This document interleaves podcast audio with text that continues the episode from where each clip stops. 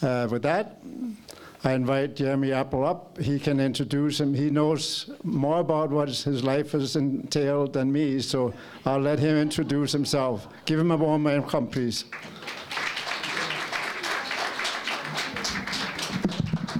Hi, everyone.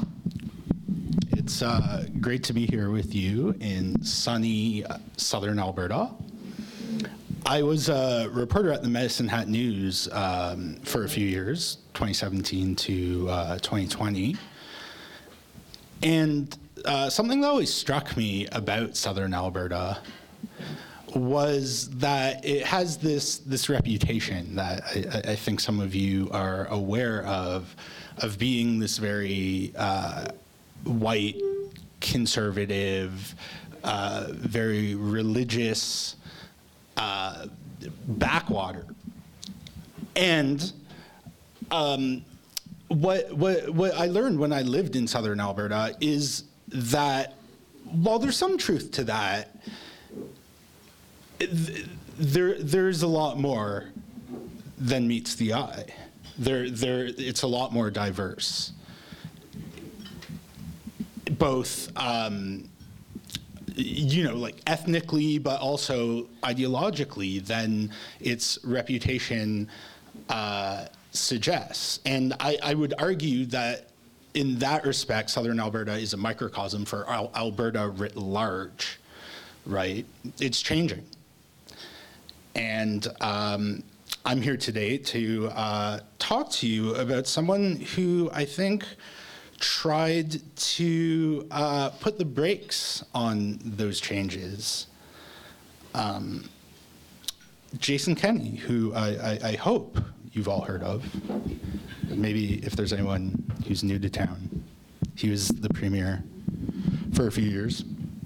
And uh, I think I'm gonna I'm, I'm, I'm, gonna start. I've written a book on Jason Kenney, uh, Kenneyism, Jason Kenney's uh, pursuit of power, and I think I want to frame uh, the the conversation we're having today around what's probably one of the more provocative uh, observations I make in the book, and that's I don't think Jason Kenney's a hypocrite. This, uh, I, I, see Shannon uh, shaking her head. That's, uh, oh, you, you agree with me? Okay, cool. We agree on something. That uh, doesn't always happen these days, but um, I, but I think that will come as a surprise to a lot of people. This idea that that Jason Kenney isn't a hypocrite, but I think there's a consistent ideological through line running throughout his career that makes many of his decisions and rhetoric, which appear inconsistent or hypocritical, to be anything but that. That's not to say that he hasn't engaged in hypocritical conduct throughout the course of his career. I mean, everyone's engaged in something hypocritical at some point. Um, you know, and, and this is especially evident early on in his career when I think he's less polished. Uh, like when he was the head of the Canadian Taxpayers Federation. Um, he invited himself to a budget hearing in Ottawa to encourage the federal liberals to cut spending, cut taxes, and uh, fundamentally alter uh, the role of government in the public sphere in the mid 90s. And he lambasted the government for wasteful spending and uh, needless perks for politicians, right? Like, what do these politicians need these uh, gold-plated pensions? He called them, right? And he, his agitation was actually the reason politicians in Alberta don't have pensions anymore.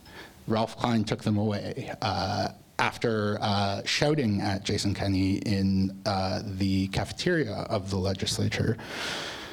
Um, but the thing with this is, uh, Kenney then asked for the government to uh, pay for the cost of his flight from Edmonton to speak at this committee. that he had invited himself to to talk about how the government's spending too much money. Um, and he he was like, no, no, no. Uh, the reform MP on uh, the committee, Ray Ray Speaker, invited me. You, you can ask him. And then a reporter from the Canadian Press did, and they said, well, invite is a strong word. Um, th- those weren't their exact words, but that, th- he's like, well, he asked me if he could come, and I said yes. And so that that's an example of hypocrisy, right? Here you have an idea, right? A, a- a sort of uh, stated principle, and the clear violation of that from the person stating it, right? That, now, now that's hypocrisy. But um, I, I, I think there was a certain consistency in the decisions he made once he became an elected official, um, which were driven in almost equal parts by ideological inclination and electoral pragmatic consideration. I, I think he was quite masterful in striking a balance between the two. Um, so, in order to understand what Kenney fundamentally believes, which is a, a, a big part of what I try to do in this book. I think uh, it's important to understand the undergirding philosophy of what's called the new right. And that, would- that would be the right of Margaret Thatcher, Ronald Reagan, the George Bushes, and to a lesser extent, Brian Mulroney. Right? So when I'm talking about the new right, I'm not talking about the right of Donald Trump and Danielle Smith, although I would argue they're not all that different from the new right I'm talking about. But this is sort of what, um, what this this this sort of I guess revolution, if you will, in right wing thought that occurred in late 70s, 80s, 90s, and uh, to today, which shattered the post-war progressive liberal consensus that favored a welfare state and having the state actually provide for people. And so when we talk about this new right, um, which I would say Kenney was one of the most effective emissaries of in Canada in, in, in my lifetime, um, there are two contradictory but complementary strains of thought that I think people often conflate confusingly.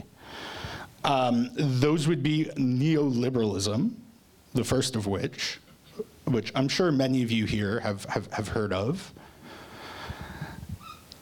This was the economic consensus that was ushered in in the late 70s and early 1980s that viewed markets as the solution to essentially everything, offloading what were previously state responsibilities, at least under the post war consensus, onto individuals and other uh, private actors like families and civil society organizations. This view is uh, most famously summarized by Margaret Thatcher when she said, and I'm paraphrasing here, uh, that there's no such thing as society, only individuals and their families. And the only appropriate function for government is to get the, out of their way and let them make their own decisions. These sorts of economic policies were what Kenney cheered on as leader of the Canadian Taxpayers Federation when they were implemented by Jean Chrétien's Liberal federal government and Ralph Klein's conservative Alberta government, pushing them to always go further and cut deeper he had quite some success uh, in that regard with Ralph Klein, but the liberals were, it, it was never far enough for him. Um, he was quite open at this time about his intention that I think you see when he returns to Alberta of using these attacks on, on, on government perks as a proxy for the entire social safety net. We saw that, of course, in the first year when he was premier and he makes this big show of how he's cutting his own pay and MLA's pay. And then the New Democrats uh, put forward an amendment to ensure that this wouldn't be used as a pretext for uh, cuts to the social safety net. And of course, the UCP said no. No, I mean, it, they weren't trying to conceal the fact, really, that this was to warm the public up for um, this onslaught of austerity. Um, oh, lost my place. But there's a flip side to this neoliberal economic consensus, uh, a, a, counterpoint of sorts which seeks to fill the void left in our social relations by the chaotic individualism and empty pursuit of profit embodied by neoliberal economics. That would be neoconservatism which is collectivist, where neoliberalism is individualist. It's nationalist, whereas neoliberalism is globalist in the original non conspiratorial sense of the word. And it's statist, whereas neoliberalism is libertarian. So neoconservatives use the power of the state that remains after this sort of neoliberal offloading onto the private sector to sort of lock into place the hierarchies unleashed by neoliberalism, giving them this higher moral uh, justification by evoking things like tradition and patriotism and uh, religion and sort of this general sense of Western chauvinism. It often manifests itself as uh, tough on crime uh, policies at home and unbridled uh, support for US militarism abroad, which is seen as a moral force to bring order to an inherently chaotic world. I've heard neoconservatism be referred to elsewhere as neo-Victorianism, given the tendency for uh, some to conflate neoliberalism and neoconservatism, which is understandable because they often operate in tandem. And I think this alternate moniker reflects the static hierarchical vision of social order that neoconservative ideology promotes, where everybody knows their place in this pre established social pecking order. But whatever you call it, there's a certain contradiction here. How does one obtain popular support for policies that are at their core elitist?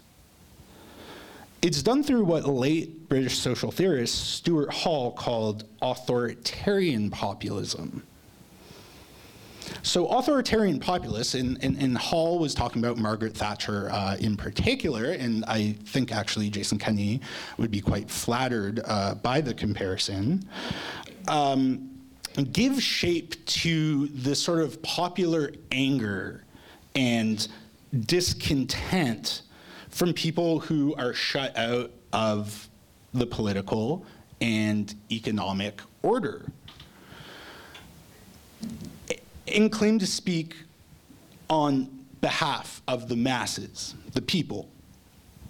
They present these policies as simply common sense, as uh, Pierre Poilievre and Danielle Smith are doing right now, to manufacture this consensus in favor of measures that will only make the material conditions for all the lucky few worse. The ultimate goal here isn't the strengthening or weakening of the state or corporate power per se, but to uphold and strengthen existing power relations, locking them into place by whatever set of policies will do so. Which brings us back to Kenney and the question of hypocrisy. It might appear hypocritical for someone who spent their entire career expounding the virtues of free market capitalism to blow more than a billion dollars on a pipeline that was likely to get kiboshed. Or spend millions of dollars on an energy war room and inquiry into this alleged uh, plot by foreign-funded environmentalists to uh, pin pin Alberta down in the words Kenney was fond of using. But it's not when you realize that the purpose in this case is to uphold fossil fuel industry hegemony. Then it doesn't, the, the free market is besides the point, right? It's about using the state to uphold an existing uh, institution of traditional power in Alberta. And you could say the same about uh, Kenney's tenure as the federal minister of citizenship and immigration between 2008 and 2013. It might appear hypocritical to fast track permanent resident status for immigrants who work in certain fields and have a certain level of education while vilifying refugee claimants as queue jumpers and bogus refugees. And there's no doubt an irony in calling asylum seekers queue jumpers when you're literally bringing people to the front of the queue based on uh, criteria of employability. But it's not But it's, once you see Kenneyism as an ideology dedicated to strengthening existing hierarchies and power structures, this disparate treatment of two categories of newcomers is fully consistent. The accepting approach Kenney took towards some classes of newcomers was conditional.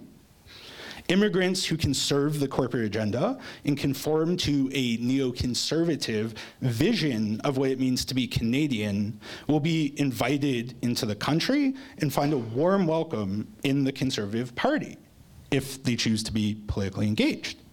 But if you're fleeing persecution and didn't have your papers in order, or a temporary foreign worker who's overstayed their welcome, you're deemed dispensable and dealt with harshly and targeted for swift deportation. In fact, I think one of the most sinister things Kenney did in his entire political career was in Hungary, where, where, where Roma people were fleeing persecution by an increasingly emboldened far right.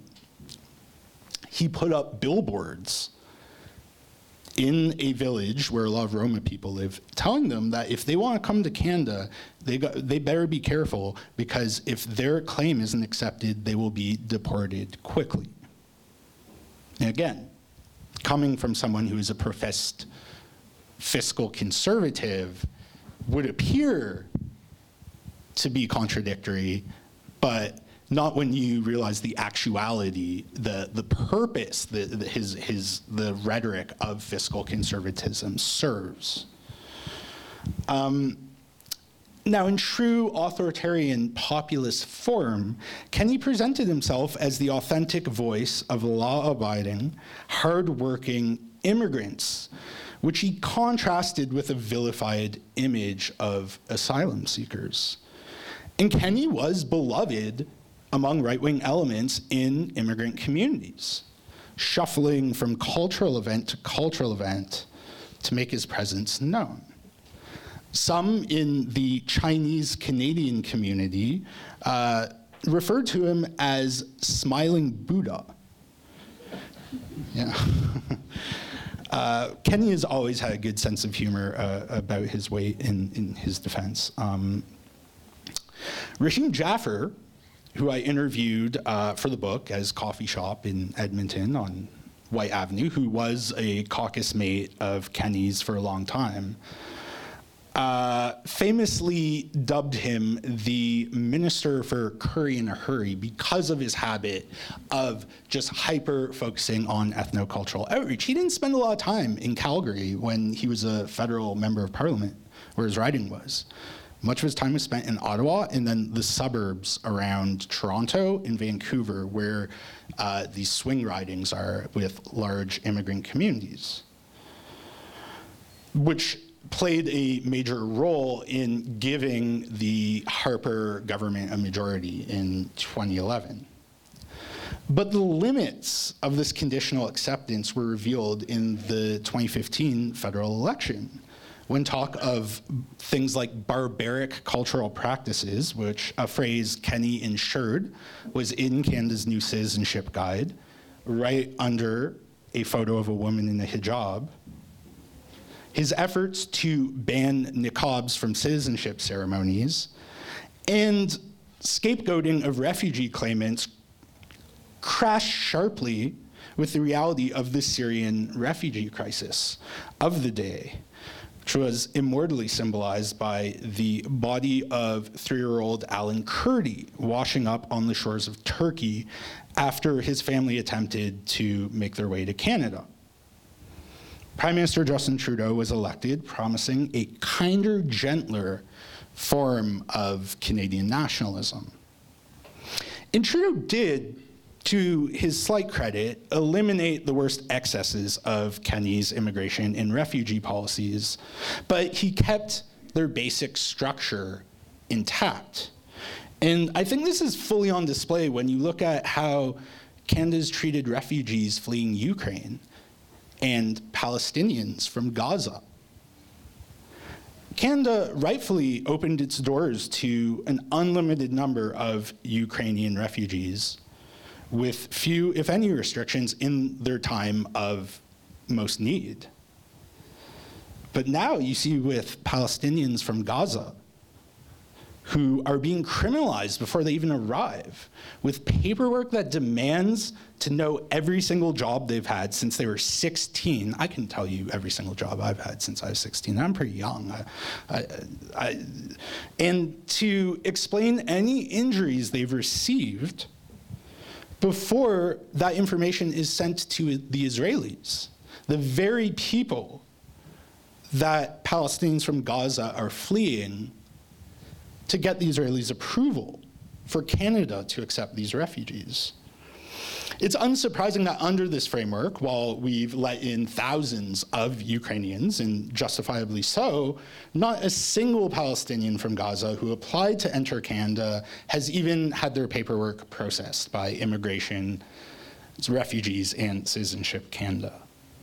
But you also see this continuity with the continued uh, reliance on temporary foreign workers to uh, fulfill job needs in, in the Canadian market and their deportation when they overstay the terms of their employment, which ties them to a single employer. Now, back to Kenney. He could have remained in Ottawa and built up a following while waiting for Trudeau to lose his luster before launching a conservative leadership bid. If that sounds familiar, that's because it's precisely what Pierre Poilievre did. Instead, Kenney took a gamble on returning to Alberta to unite the PCs in Wildrose, finishing what, uh, ironically, uh, finishing what Danielle Smith started in 2014 when she made the grave error of crossing the floor to the PCs en masse as leader of the Wildrose Party. In the long run, Kenney's fateful decision to return to Alberta would be as grave an error.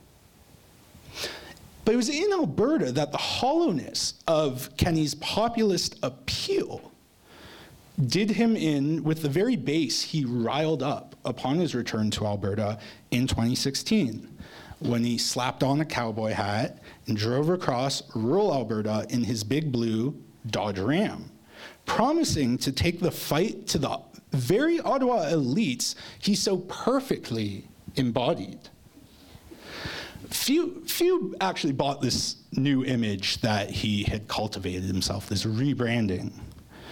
But most among the ranks of his base of supporters were willing to stomach these populist deficiencies as long as he could defeat the NDP, cut taxes, and ruffle some feathers in Ottawa. At first, everything went according to plan. This was the summer of repeal.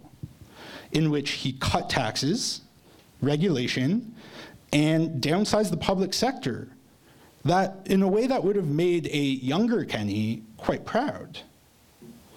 Enrollment in publicly funded but privately operated charter schools increased, as they did under the NDP.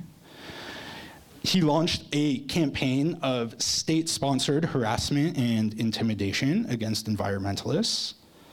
And he closed the busiest supervised consumption site in North America, right here in Lethbridge, right before the drug, drug poisoning crisis became the major threat to public health that is today. But then the pandemic happened.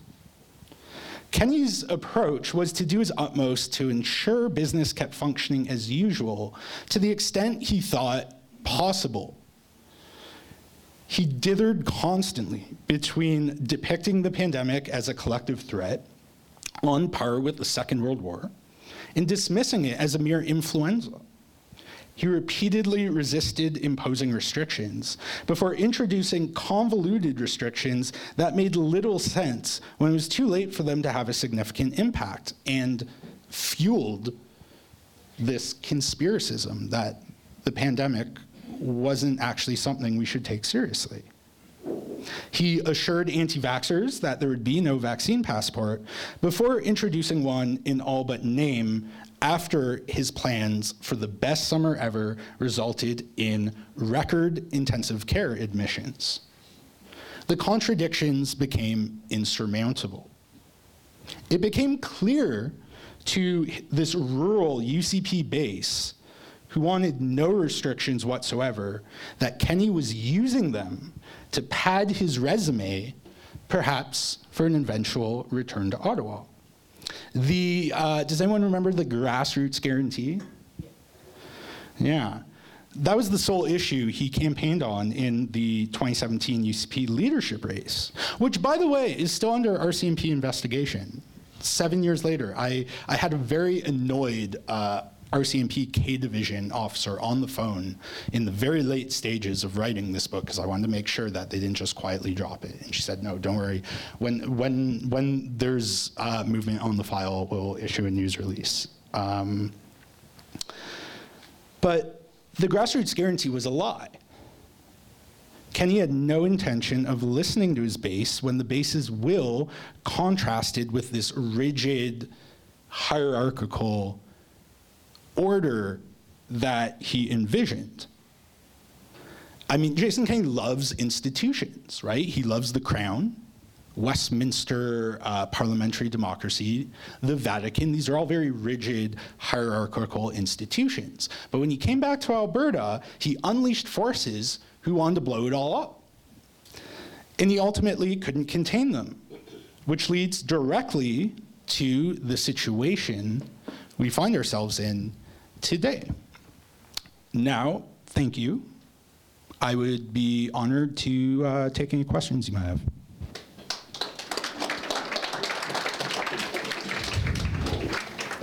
We are very much appreciative of LSCO for providing his venue free of charge. Uh, and we very much appreciate you um, helping them out by purchasing uh, your lunch here every Thursday. U of L is very much uh, a supporter of SACPA, has been for 56 years, and they give us uh, a little bit of money every year to help us uh, tie over the, the uh, you know, our expenses. And uh, we very much appreciate the expertise from professors at the university coming to speak at SACPA occasionally. So thank you very much to Lethbridge Herald and other media for coming out uh, constantly and reporting on the sessions. And lastly, but not leastly, uh, Ryan Craddock from uh, Rogers TV, who faithfully come here and report our sessions uh, and put them up on YouTube and uh, show them on the community television. So now it's time for questions, and I would uh, encourage you to, you know, not be so courteous that you want to always look the speaker in the eye. If you look in the, towards the camera, that would be more appropriate. And, and we will forgive you for not being courteous and looking people in the eye. And once you've asked your question, if you could return to your, to your seat, that would be as well. You can come up for seconds, but if you can return to your seat after you ask the question. And I think it'd be working okay if we use a handheld uh, instead of moving the mic around all the time. So if you don't mind, just grab the grab a hold of the mic and I have a quick question. okay. Can, you grab, can someone grab me a glass of water? Yes, I will. I will do that right now. Trade mics. Please And state just- your yeah. first and last name before asking your question. Yeah. Yeah. And I always do that. Henning Mundel is my name, and now I'm going to be impolite. Great. But I want to ask you the question okay, so you've given us uh, quite a lot to think about in relation to Kenney, and those of us who have sort of known a bit about him or more about him from the days be- before he entered even federal politics and so on and all along. You made a little hint, but I want you to elaborate a bit more. Do you think he is going to try federal politics again?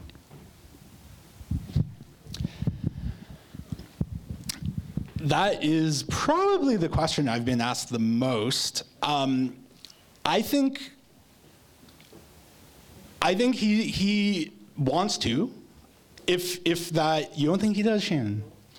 You know him better than I do. Well, you've met him more than once. Yeah, and you're still here, and he's gone.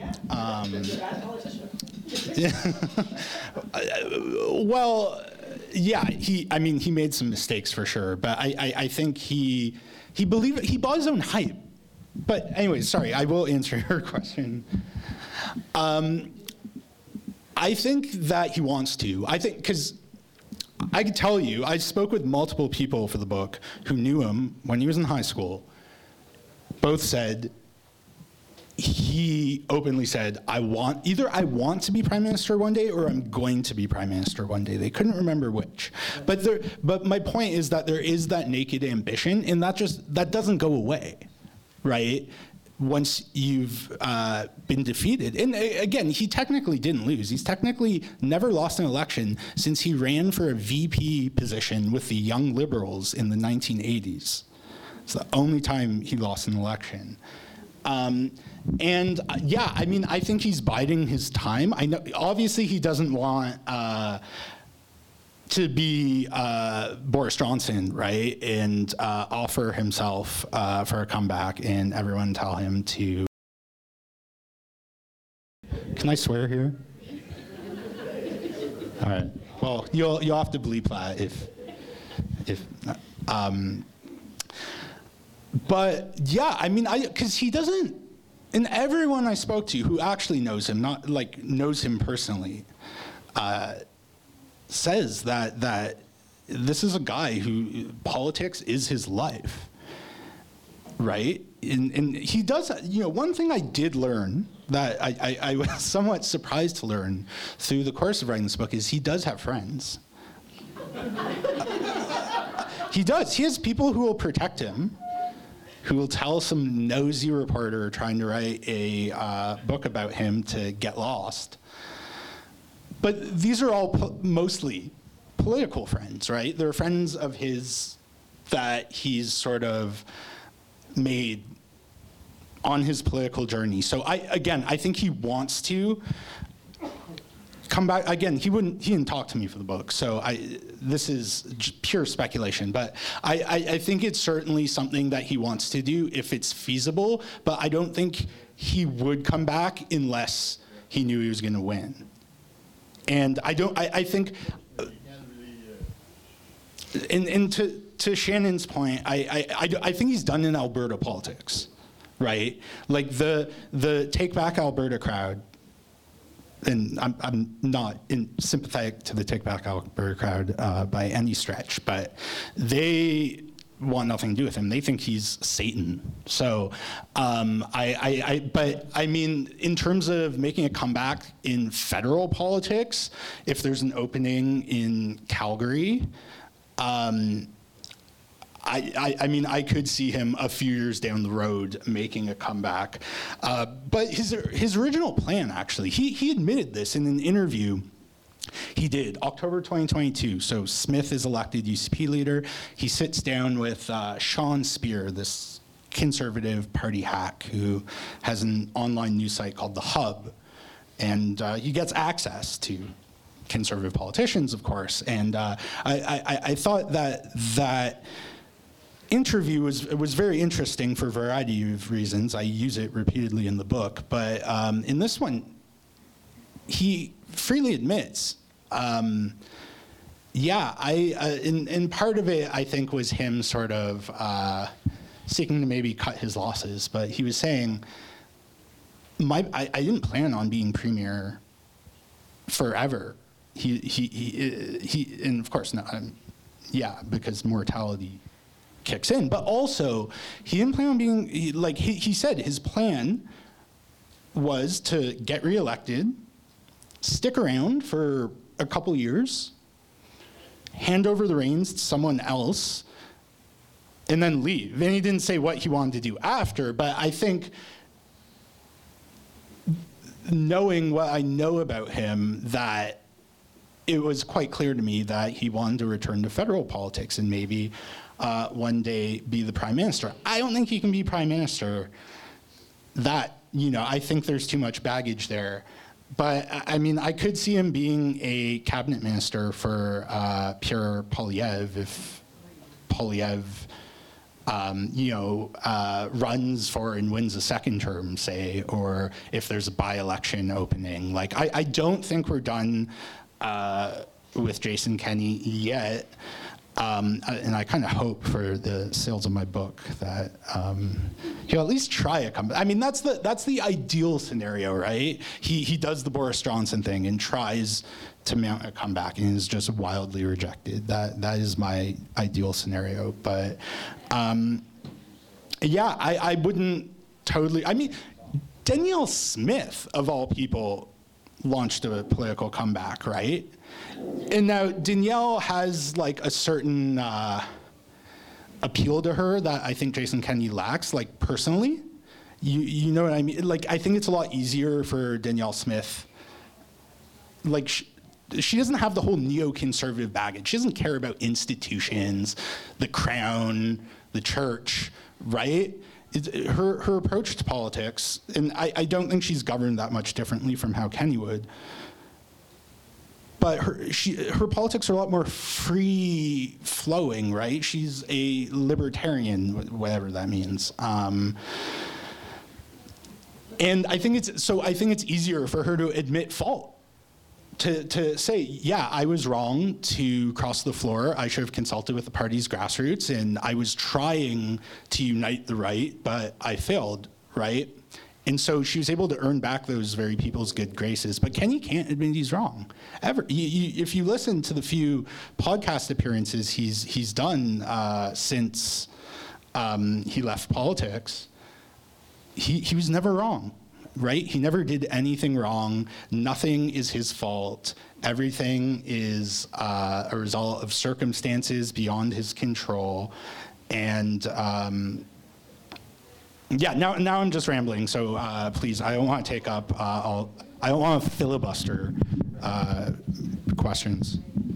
Thanks very much. My name is George Rigo. Uh, thanks, Jeremy. Your book sounds like a real rollicking uh, foray through the left-wing conspiracy world, but that's just fine. Um, yeah, okay. Um, I do disagree with one of your points on Kenney being a representative of the uh, the Thatcher Reagan tradition of, uh, of, of conservative thought. I would think that he's more of a, a Chesterton, you know, a, a social conservative thinker, which neither Thatcher nor nor Reagan were. But your book sounds like a lot of fun. Um, I can honestly say in 1997, when I worked for a political party, we, uh, I was one of the guys that said, hey, let's get Jason Kenney and unleash him on the conservative world. So thanks very much and good luck with your book. Oh, thank you. Um, yeah, I guess that was more of a comment uh, than a question. But I would say that the the sort of uh, conservatism in the mold of G.K. Chesterton is, uh, you know, some foundational to the very um, doctrines of neoconservative thought, right? In that there is a huge social conservative element because there's a moral element to neoconservatism, right? And so, not obviously, not everyone who's a neoconservative is on the religious right, but the religious right is attracted to neoconservatism uh, for that very reason um, it, it, it, fits with that ideology. But I would just say, like, uh, there's a great book if you're interested in more, uh, you know, left-wing conspiracy theories. Uh, there's a very great book called uh, "The Reactionary Mind: uh, Conservatism from Edmund Burke to Donald Trump" by Corey Robin, and he talks about how conservatism or um, is, from its inception, has always been a response to uh, sort of what conservatives regard as excessive, disorderly social change, and sort of how. In, the main question of conservatism, regardless of what form, and there are lots of nuances and different types of conservatism, of course, like any political ideology, but it's always adapting its strategies to, in response to the um, progressive agenda in social change that's happening too quickly and how to leave the most parts of the sort of old order intact right? And so it's constantly evolving and taking different forms. And that's why I would say what Danielle Smith's doing isn't very different from what Jason Kenney's doing um, even though she comes from a very different type of conservatism than Jason Kenney. And I would say that even Donald Trump, I don't think, is all that different from uh, George W. Bush. Um, I mean, his tone is very different.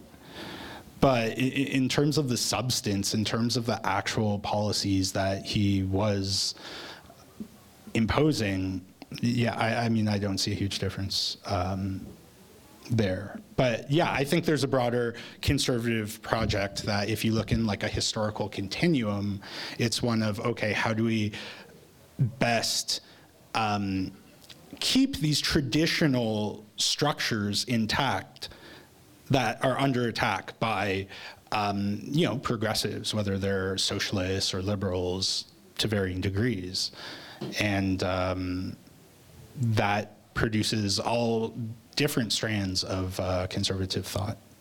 But I, I appreciate your uh, thoughtful comment. Hi, Ken Sears. Um, you almost you sort of started to lead into my question a little bit ago about talking about Danielle Smith not being that much different. Um, but what I'm interested in is Jason Kenney came into back into this province as a carpetbagger. He parachuted in and he managed to pull back together what was a really fragmented civil war going on on the old social credit, progressive conservative uh, population in this province, rural mostly. But he managed to pull them back together, and then part of that came back and bit him very badly. Danielle Smith now comes along pulls and has an easier job pulling it back because Kenney had pulled them back to some proximity. But those tensions and those angers and those hatreds are still there. And so this, I guess I'm asking you to be a little bit of a crystal ball here. Who's going to bite Danielle Smith? Well, I think uh, David Parker has made it clear that if Danielle Smith doesn't um, operate as his, uh, you know, minaret, um, they'll jump ship and and, and uh, form a new splinter party. So we'll have like another, you know, Wild Rose. Um, and I, I mean, uh, like I don't think Danielle Smith is very. Uh, smart like intellectually, though I do think that she is a very talented uh, uh, broadcaster and communicator, and um, I, I, think she knows who's putting the bread on her butter, and that's why you see her do all sorts of things that I think are outside of her comfort zone, like this uh, parental ri- this assault on on the very existence of transgender people that um, she's launched and um, and, and other things too. Like again, I think she's a lot more flexible a politician than Kenney is because she doesn't have that like firm these firm convictions about order and established hierarchies and all that. Um, but who do I think would sh- like? Are you asking me to like um, like name someone? Like someone in the UCP caucus?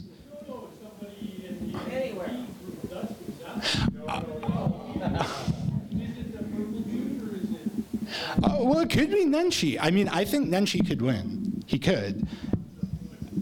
Um, Yeah, he asked me to, to, where in that conglomeration of warring interests, there's now UCP in this province, doesn't be an individual politician. What faction of that is going to turn on Danielle Smith because she's not meeting their needs, whether it's, uh, yeah, but I, I don't think she's gonna. I mean, maybe at some point she's gonna upset the Take Back Alberta people, but I mean, she's very close with them, right? Like she's buddies with David Parker. Like she went to his wedding to that uh, propagandist from uh, True North, um, right? Like they they are friends. They they are part of the same social circle. And again, I think I think that Danielle Smith has this flexibility that is reminiscent of Ralph Klein right? Where she'll go where the wind's blowing. And so if there's a more powerful countervailing force to take back Alberta that would push her in a different direction, I could see her doing that because I do think she fundamentally uh, wants to be liked. And I think that might be her weakness. Um, whereas Jason Kenney doesn't really care, I don't think, about being liked because he's better than everyone. Um, which I, I realize doesn't directly answer your question, but I hope that it was the sort of thing you're looking for. Who will bring her down, though? Uh, who will bring Danielle Smith down? Oh man, I predictions. I always see the thing about making predictions is I always look like a complete jackass when they don't come to fruition. Uh, you know, I didn't think Russia would invade Ukraine, and they did. And I uh, wrote some things that have aged pretty poorly in the lead up to that, but. Um, I, I don't know. I do see Smith probably being in power for a while, and I know I think some people here uh, are glad to hear that, and I think a lot of people here aren't.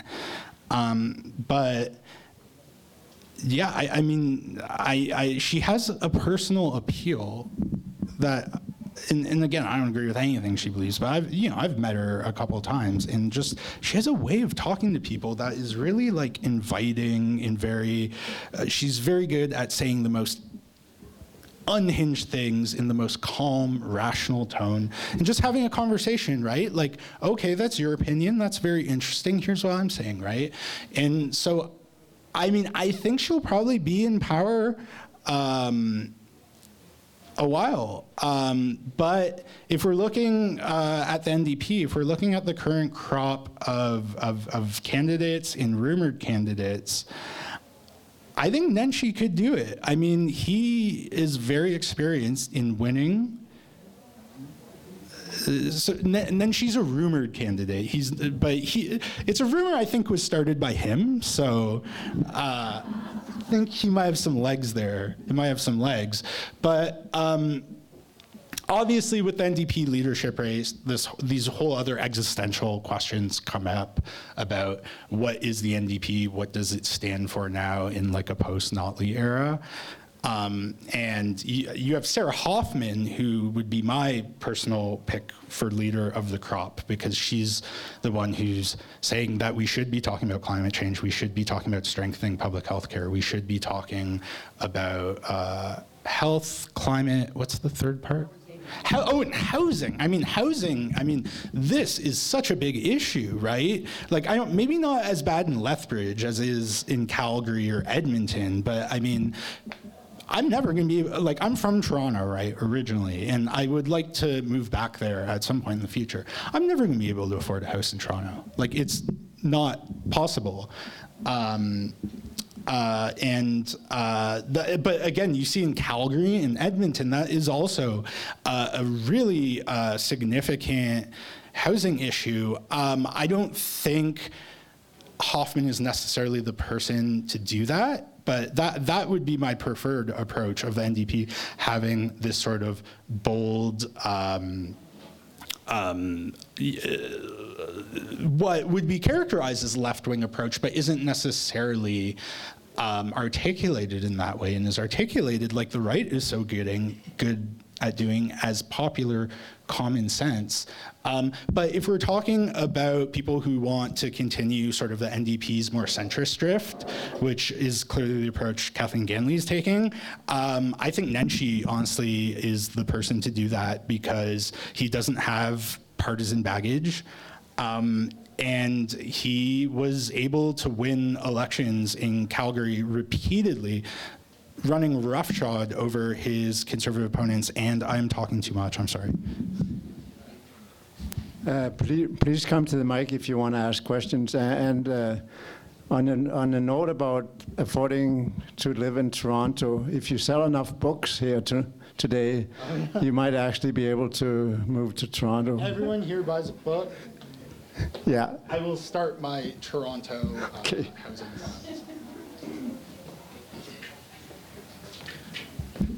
Thanks very much. I'm Ian Hurdle. Um, I actually have two questions, and I sort of wonder where he is. I keep thinking, where is Carmen San Diego? Where's Jason Kenney now? And the second one is he had an experience when he was at a private Catholic university in San Francisco.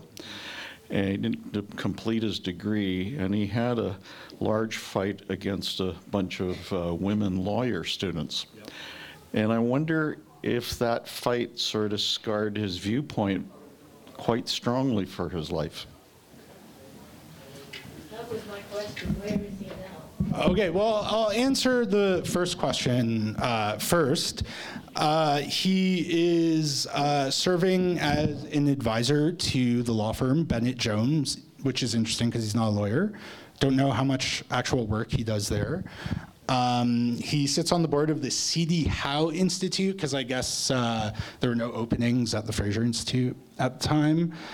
Um, you know, he sits on the board of, uh, I believe, ATCO, the, the, the power company, right? He's doing a typical post-political career uh, trajectory of just sitting on boards and, and keeping low profile. Um, you know, he pops up every now and then to do uh, interviews on sympathetic shows where he's not going to uh, be asked any tough questions or uh, expected to take responsibility for his uh, decisions. Uh, so that's what he's up to uh, these days. Not much. Um, in terms of his time in San Francisco, um, I mean, I do think that was around the time that his his worldview was definitely solidified, and you saw that with the sort of unique zeal with which he approached uh, his activism there. And uh, I think throughout his political career, he learned to channel it in different directions based on sort of the things that he could get away with politically, right? So abortion, you know, he's passionately against abortion, right? And he remains to this day, but it became clear, I think, especially when Stockwell Day floundered as the alliance leader and Harper took the helm, and Kenney supported Stockwell Day in that um, leadership race. Um, so him and Harper kind of, there was some uh, coldness between them for a bit. But it became clear that social conservative issues in, in, in Canada are just not going to win you elections. They'll win you uh, certain constituencies, but they aren't enough to appeal to a broad electorate. So he put those on the back burner, right? And focused on economic issues, on immigration, on foreign policy that are still part of this, you know, sort of neoconservative worldview. Um, but um, yeah, he learned to pick his battles over the years. But I think a big thing, because interestingly, he, he, I mean, he worked for Ralph Goodale in the summer of 1988 when he was home from San Francisco. Uh, so he was working through, I think, these these sort of political tensions um, that you really see um, sort of resolve themselves somewhat when he converts to Catholicism around 1989. And he actually, right, because he was a liberal originally, which I alluded to in my remarks, earlier remarks. But um, um, interestingly, he claims that when he went to the University of San Francisco, he had a roommate who subscribed to National Review this neoconservative uh, publication. Um, and he said that when he was like this standard sort of Canadian uh, protectionist, uh, sort of multilateralist liberal, and when his roommate was out, he described reading uh, his National Review articles, rifling through them like they were Playboy. Um, which I thought was funny. Um, but but uh, yeah, you know, it's funny. A lot of people, I think, when they go to university, they um, become more progressive. Or at least that's what um, people like Kenney now, when he's going around and speaking on these podcasts, would like you to believe. But it was there that he became ultra conservative, and then through engaging in electoral politics, he sort of learned to pick his battles. Any other questions? Oh, is it? Okay. Uh,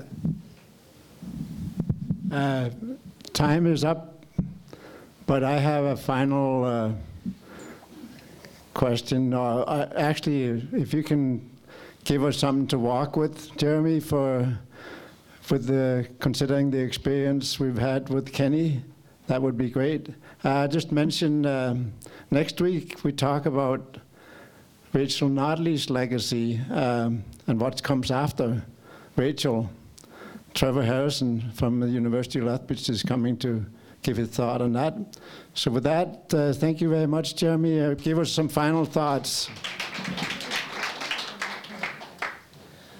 Um, I think uh, Jason Kenney was a very skilled politician who was able to really shift the entire political discourse in Canada increasingly closer in his favored direction. But to do so, he um, he had to appeal to forces that he actually had nothing but disdain for, right? And and I think the reason Jason Kenney failed, there are lots of reasons, but the the, the chief one among them is that he had nothing but disdain for his own supporters.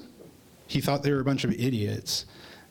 And uh, in, in, that sense, I think the story of Jason Kenney, regardless of whether you agree with his politics or, or not, is, is, a cautionary tale of, of, of, political hubris. And I guess that is the uh, takeaway I would leave you with.